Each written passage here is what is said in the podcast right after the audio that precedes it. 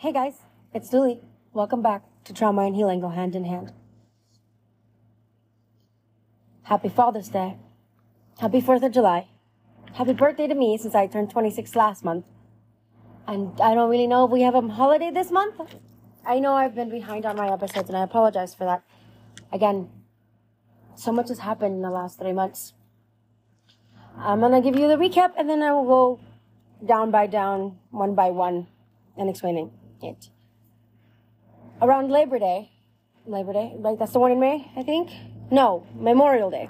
Sorry. Get those two mixed up and when they are. My mom called to inform me that she would need open heart surgery again. That something in her heart was failing her and she didn't know what it was. Honestly, I kind of figured this would come at some point. I just didn't think it would come when I'm 2,000 miles away. I know that not being there for her, at least right away, hurt. And then June came along and she went into open heart surgery the weekend of the 14th. It's, it was the longest week of my life because they kept changing her surgery around and you know we had we were all there we had to be there praying to god that you know nothing bad happened that is the first main event in life. That just happened. Then i got really sick right after that. Like i couldn't move my back hurt. I was on broad spectrum antibiotics because I couldn't know what was causing the pain. They thought it was my appendix but i didn't need appendix surgery so hey good for that no? That's the second one. And the third one is i turned 26 and a lot changed, I guess. And then recently, they called me to inform me my father, or the person we call my father, got run over by a car and is now currently in a wheelchair. So let's dissect it. I will put a, tra- a trigger warning in here just in case something I say does trigger someone. Um, but do listen to the story with the caution and listen as much as you can. I've missed talking to you guys. Sitting here and talking to you guys is one of the things that I enjoy the most. It's just life got so crazy that I couldn't keep up with my schedule that I promised I would do. I'm going to try to keep a better hold on that, I promise. So, the first one my mom needing a heart, open heart surgery. I was seven or eight the first time my mom had a, a heart attack. I think. More likely closer to seven than eight. And then two years after that, she had a brain stroke. And the right side of her body completely stopped working. And my mom couldn't remember me or who I was. She confused me for my older sister. But I digress. I'm going to tell you that those moments in my life, as a little kid, you don't really completely understand them. But I held my breath then and listening to doctors tell me that my mother was constantly living on borrowed time wasn't fun for me. You know, I, I hated it. But I understood that she was on borrowed time because she had a metal valve in her heart. She had that surgery the first time around two or three years prior to having me. I think she had it in 1994 and then she had me in 1997. Give or take three, two to three years you know, I didn't know that I could lose my mom until then. And then a couple years later, she had another um, heart attack. And then it got really bad around 2017, right around the time my son was born. She got a gallbladder infection that caused issues in her heart because it caused gestational gestational diabetes. Gestational diabetes, as surprising as this may be to all, all of you guys, is not just for pregnant people. Gestational diabetes can happen with anything. I didn't know that until my mother got her gallbladder removed and then she had diabetes. And she got really sick and she was in a hospital for two years straight. From 2018 to 20, 2017 to 2019, my mother was in the hospital in and out of it constantly for long periods of time. She lived in Virginia then with my sisters. Um, when she went back home to Miami, and then she started getting sick last year in 2022, but you know, she's hard headed, she's Hispanic. So she thinks she's invincible and that nothing can kill her though I can tell you from personal experience, my mother has more lives than a cat because the few times that she's gotten really sick and She's had to have major procedures done. The doctors had a very high chance that she wouldn't be alive, and you know she came back and in one piece. Uh, I think last year or the year before that, in the, the last two recent years, my mom had a mini brain stroke that also caused another issue. So to explain it, my mom had to get her metal valve replaced and then had a small hole in another artery in her heart. That's at least what the doctor got, got from the doctor, and he explained it to me. They're gonna they were gonna take and remove the metal artery or valve, sorry, out of her heart and repair the little hole she had in the other artery, and then also fix something else. She had like three different problems within her heart. They fixed two out of the three. Mind you, they were already in there. For me, I thought maybe, hey, you know, you guys are already in there, already, you know, flatlining her. Might as well just fix everything so she doesn't have to go back in. My siblings could be there. I obviously couldn't because as a grown adult and a responsible one, I had responsibilities and things that I needed to do. For the second part of the surgery, anyway, um, she had complications after. My mother is on a medical chart. She cannot have morphine. Though morphine was the only thing that would help her with pain, doctors gladly gave it to her without reading her medical notes. And obviously, it caused issues. It caused her to have memory loss, short term memory loss. She couldn't remember when what year she was in and stuff like that. And that for someone that knew she couldn't have that medication, it got me mad. And I told my sister either handle it or I will. As her medical proxy, I have the power to remove you from the room if I need to. I didn't though, because that would have caused another problem that I didn't really want to have with my siblings. As it was, we weren't really talking and we were going at each other's throats. The complication was that they had to remove the tubing in her body that was draining whatever excess fluid or liquid was not meant to be in her body from the surgery. When they went in, they realized that the doctor had nicked it while closing her up. Mind you, this doctor has been doing surgeries practically 10 to 20 years. I don't know. I didn't really get personally get to meet her doctor for many reasons. But from my understanding, he's been he was a really good surgeon. So, but I thought we could trust them. They went in, tried taking out the tubing, they couldn't, so they put in another one to completely finish the draining, and then that caused her pain, and she had to be sedated for long periods of time. And I got mad, and I lost, know, excuse my French, my shit. I lost my shit, and I started cursing at everybody in the room, and I was like, fix it, or I will. Not by I would go into the surgery room with her and try to do it myself. No, as in the fact that I would, you know, find a better doctor. And I knew that then that I had to leave because I was going to be a dick to everybody in the room and I didn't want to. You know, when it comes to my mom, I'm very protective because I practically have almost lost her my entire life. And she's the only parent, the only caring parent I have in my life. Though is my relationship with my mother the best? No. Do we get along? No, I'm not going to sit here and lie to you because she can't, you know, there's the guilty conscience that she has about what happened to me and the fact that I have trauma based on growing up the way I did she can't get over it. And as someone that is trying to heal from that, you know, you, you can't just sit there and dwell on it because it's not going to change it. Is it going to give me back the 15 plus years of my life that I lost? No. Is it going to give me back my dreams, my hopes, my innocence? No, it's not. So as a grown adult at 26, well, 25 then, 26 now, I don't need it. And I don't want to talk about it. And I don't want to sit here and dwell on it. Though, yes, I sit and talk to you guys about it and tell you what I can. That's different. I want to help somebody out there that might be going through the same thing and feels alone. So I left and I ran. And I'm not proud that I ran, but I left because I couldn't deal with it. I knew that I was going to end up committing a felony and I was going to end up in jail. And I didn't want to do that. And I promised my mother I would never hurt any of her kids for being smartasses. So I walked away and I left. But again, I digress. They didn't understand why I was so angry. You know, you're, we're trusting complete and total strangers to operate on my mother. And it was like, guys, she is going through open heart surgery. This is not something you guys could be make fun of or make a joke out of. It's not funny, you know.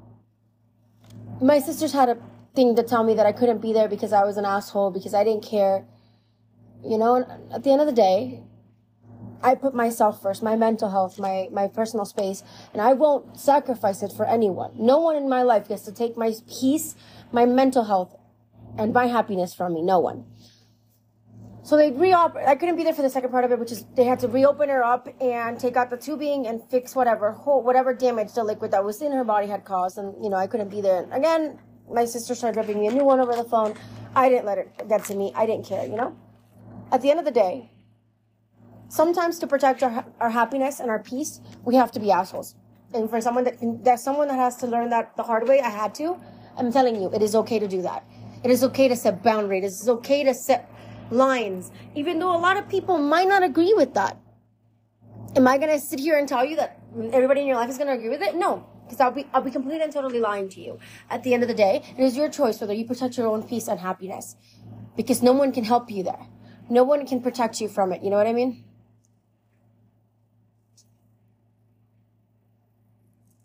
The second thing is I got very sick. I got so sick I couldn't get out of bed. My back was hurting so bad. I was coughing. It was a lot of physical pain. I had really bad sharp pain going down my right side from the front part of my stomach all the way to my back. It got to the point where I was retaining, I guess, liquid and my spine was swelling. I don't know what caused it. I can't tell you because to this day, my doctor still can't find out what caused it. You know? It's scary because I, I started to feel or lose more sensation in my legs than I already don't feel. You know what I mean? Because as it is, I don't really feel much on my legs. And then I lost sensation in them and I was worried and scared that I was going to end up in a wheelchair again. I didn't want to. I really didn't. I promise you, I didn't. But it happens sometimes. You know what's scary about all this is that though medically they couldn't find out what was wrong, I knew something was wrong. Know, sometimes as people, we, we know that something is wrong and our staff, medical staff, can't figure out what's wrong. They did blood work, they did x-rays, CT scans, everything, and they couldn't find what's wrong. So they put me on broad spectrum antibiotics and very heavy sedative, sedative kind of medication to the point where I can't really drive right now because of the medication I'm on. The pain is almost completely gone. It just hurts my lower back now, but you know, that's normal. When you get your period, it hurts. Sorry about that. That's so much information for some people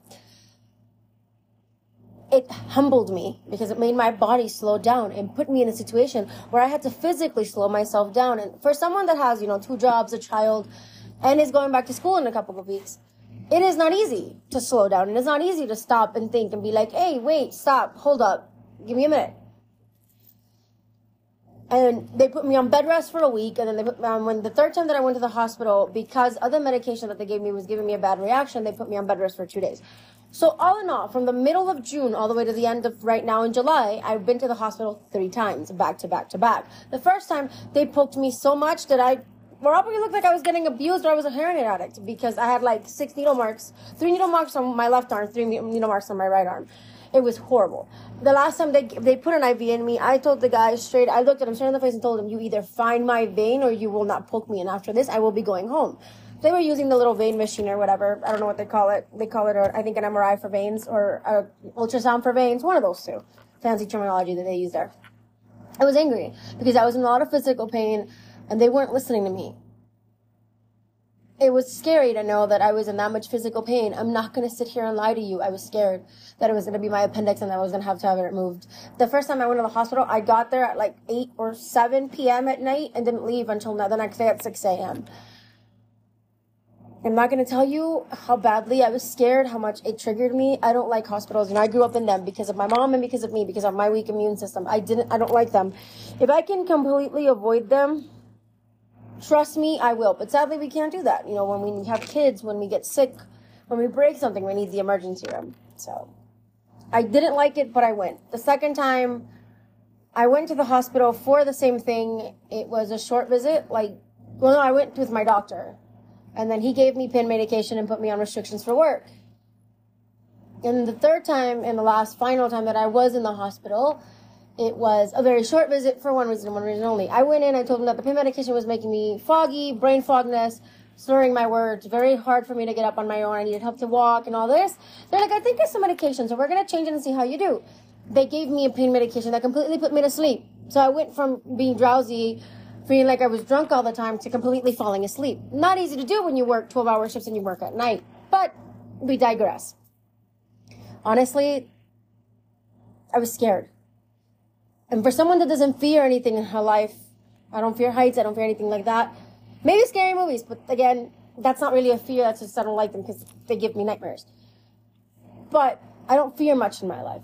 I was scared then. I was scared that I was going to end up in a wheelchair again because the pain started spreading to the lower part of my legs and I was, I was terrified. As it is, I already depend on a lot of people to get to work, to get to my groceries, to get to the mall. To when I have to do something, I depend on other people because since my accident in April, I haven't been able to get a car. They do not tell you how expensive it is to own a car nowadays because the market has changed a lot. Like housing markets and car markets are really expensive right now. So I haven't been able to get a car. But Mm, I'll figure it out at the end of the day. I always do. And you know what? It's okay. I have learned to slow down. It's not easy for me because I like going 100 miles an hour. And though, yes, I've told you guys to slow down, I haven't been able to. One of my friends recently pointed out that he thinks I'm depressed because I, I'm so depressed that I am physically making myself sick. That, that can happen. I, I don't know if I am. I've been talking to my, I actually went back to therapy. I guess another major thing I, I could tell you guys about. I went back to therapy because of my anxiety was getting pretty bad. My social anxiety was getting pretty bad. You know, I want to be able to have a normal life, not fear going outside or having a conversation with someone. And honestly, I was happy. As happy as I could be anyway. Um, what else?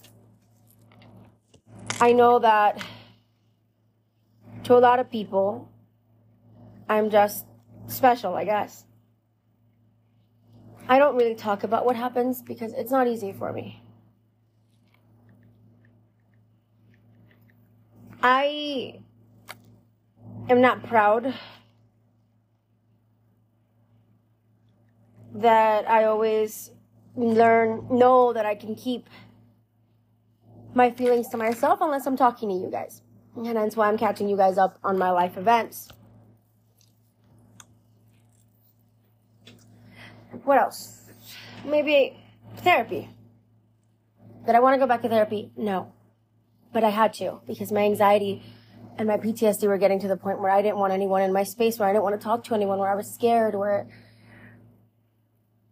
where I started shaking while I was out in public in a room full of people. And I'm not going to sit here and tell you that's easy because it's not. Talking about it makes me uncomfortable. But hey, this podcast is about getting out of your comfort zone, listening to stories that maybe, just maybe, will help you. Help someone out there to realize that they're not alone with whatever they're going through. And like I always say, it is okay not to be okay. It's okay to hurt. It's okay to be scared. It's okay to fear healing. Just because we heal, it doesn't mean that our trauma didn't happen.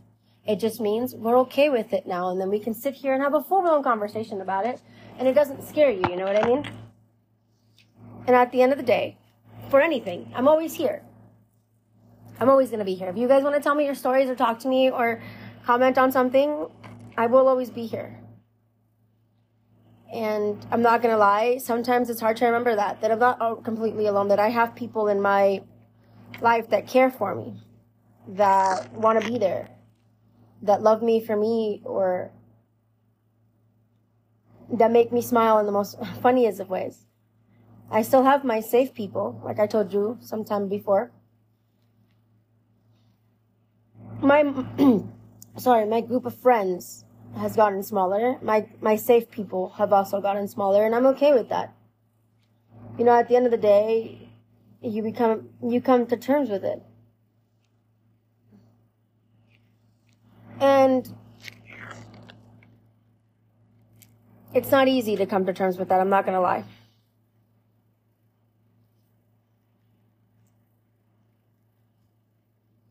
And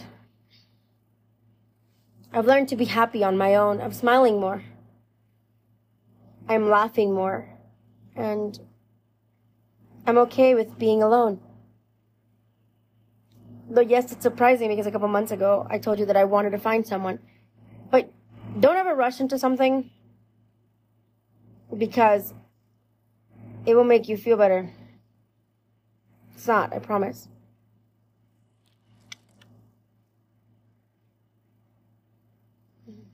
I know that therapy helped me because she showed me some grounding exercises and she's talked she's taught me to reset boundaries in my life and be okay with that. You know what I mean? And honestly, I'm happy that I could do it without it scaring me.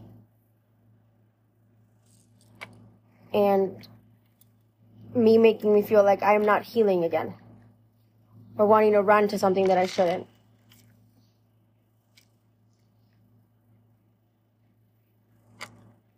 I almost wanted to drink again, and I'm not proud of it.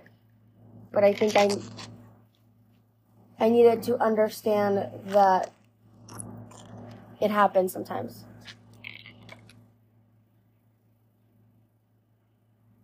I'm not going to sit here and tell you that it's easy because it does, it never gets easier.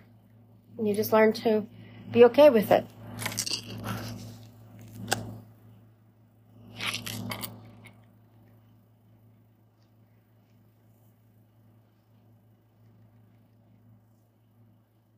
And you want to know something?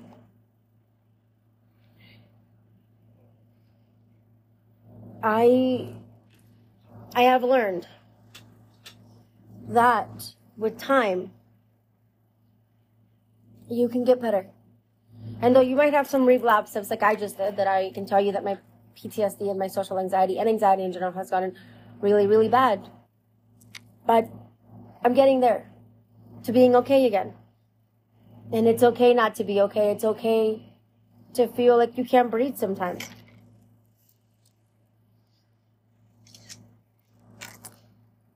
And that's okay. The last bit of it that I don't really want to talk about is when they called me to inform me that my father had gotten ran over by a car. My aunt called me while I was out and about I was doing some stuff. My aunt from my mom's side, anyway. And it hurt because, look, I know I talk about my trauma and I talk about everything, but I don't particularly care about my father. I don't. I never have. And if that makes me selfish, all right, cool, I'm selfish. But you want to know why?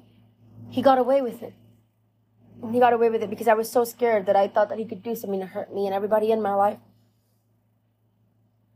And it didn't help me at the end of the day. I was just angry with the world. My aunt called me to let me know, hey, look, um, your dad's in the hospital. And, you know, we, he got run over by a car. He has nails in his legs and all this. And I was like, okay. Why do I care? She's like, you know, he's your father. I'm like, no, I only have one parent, and that's my mom. That's my answer to her. And if we're done having this conversation, I'm done talking to you. And I clicked on her. I didn't care. A couple days out, I, call, I called my mom that today and told her, hey, look, this happened. I thought you should know. It's not my business. I don't care. But, you know, it's up to you. And she wanted to talk about what happened, and I didn't want to talk about it. So I told her, look, I love you. I'm busy. I gotta go. Bye. And then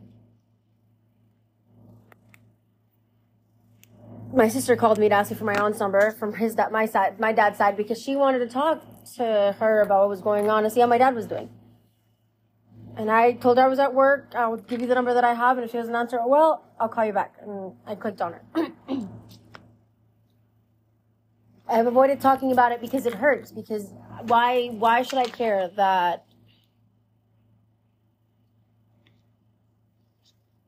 That you know, he's alive, well, and breathing. Sorry if that sounds mean. It's just, it hurt, you know, and I, I thought I could get over, it, and I did. I forgave him. Don't get me wrong, but that does not, not by any means say that I want him back in my life because that gives them power to do it all over again. And at 26, if he ever tried that again, I would drop kick him on his ass and would hurt him to the point where it would probably be considered assault or battery, one of the two. But that again, that's anger that I have pent up. It's not going to work. Talk hurt, hurting that person won't get me anywhere. My mom recently called me to tell me again some more stuff about it, like that my my aunt from my dad's side. I called her and told the hospital that my father had a wife and a daughter that they could watch that could care for him. And uh, mind you, my parents have been divorced since I was 18.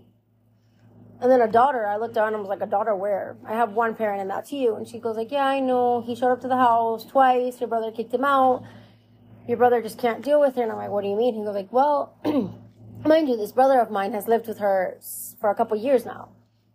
He's never acknowledged the fact that it happened. He's never talked about it. He's acted like it doesn't matter. And I realized that at that moment in time, my mom told me that he could, he could never forgive my father for what he did.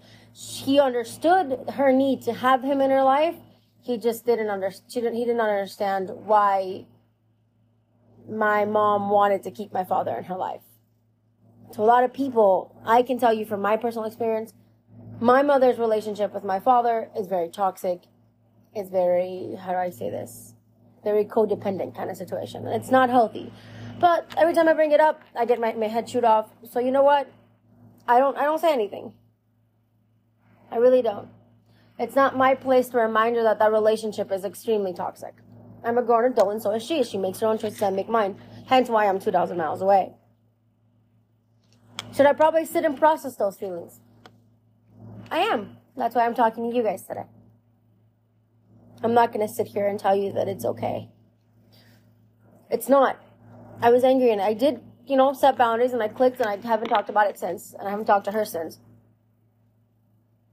But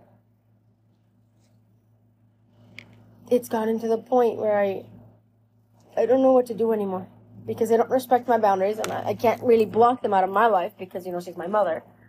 And blocking them would cause me not to know what's going on with anyone over there. Back home I mean like her if my brothers need something if if something is wrong or whatever. So I can't really cut them out of my life. But with all in time all in good time I will just slowly stop answering. And that'll protect the peace that I'm so happy that I haven't found. One more thing before I sign off with you guys. My advice to you is to set boundaries. A lot of people might not like the fact that you set boundaries, but I can promise you that that is okay. It is okay to set boundaries. It is okay to feel like you can't breathe sometimes. But you know what? You're not alone in that matter. I can tell you from personal experience that sometimes it's hard for me to breathe. Guys, just take it one day at a time. And recently I started saying if it makes you happy, it doesn't have to make sense to anyone else but you. I promise you, it gets easier. You will feel better again. You will be whole one more time in your life.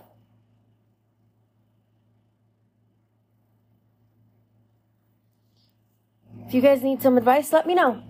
I'm going to leave you with a quote. A quote that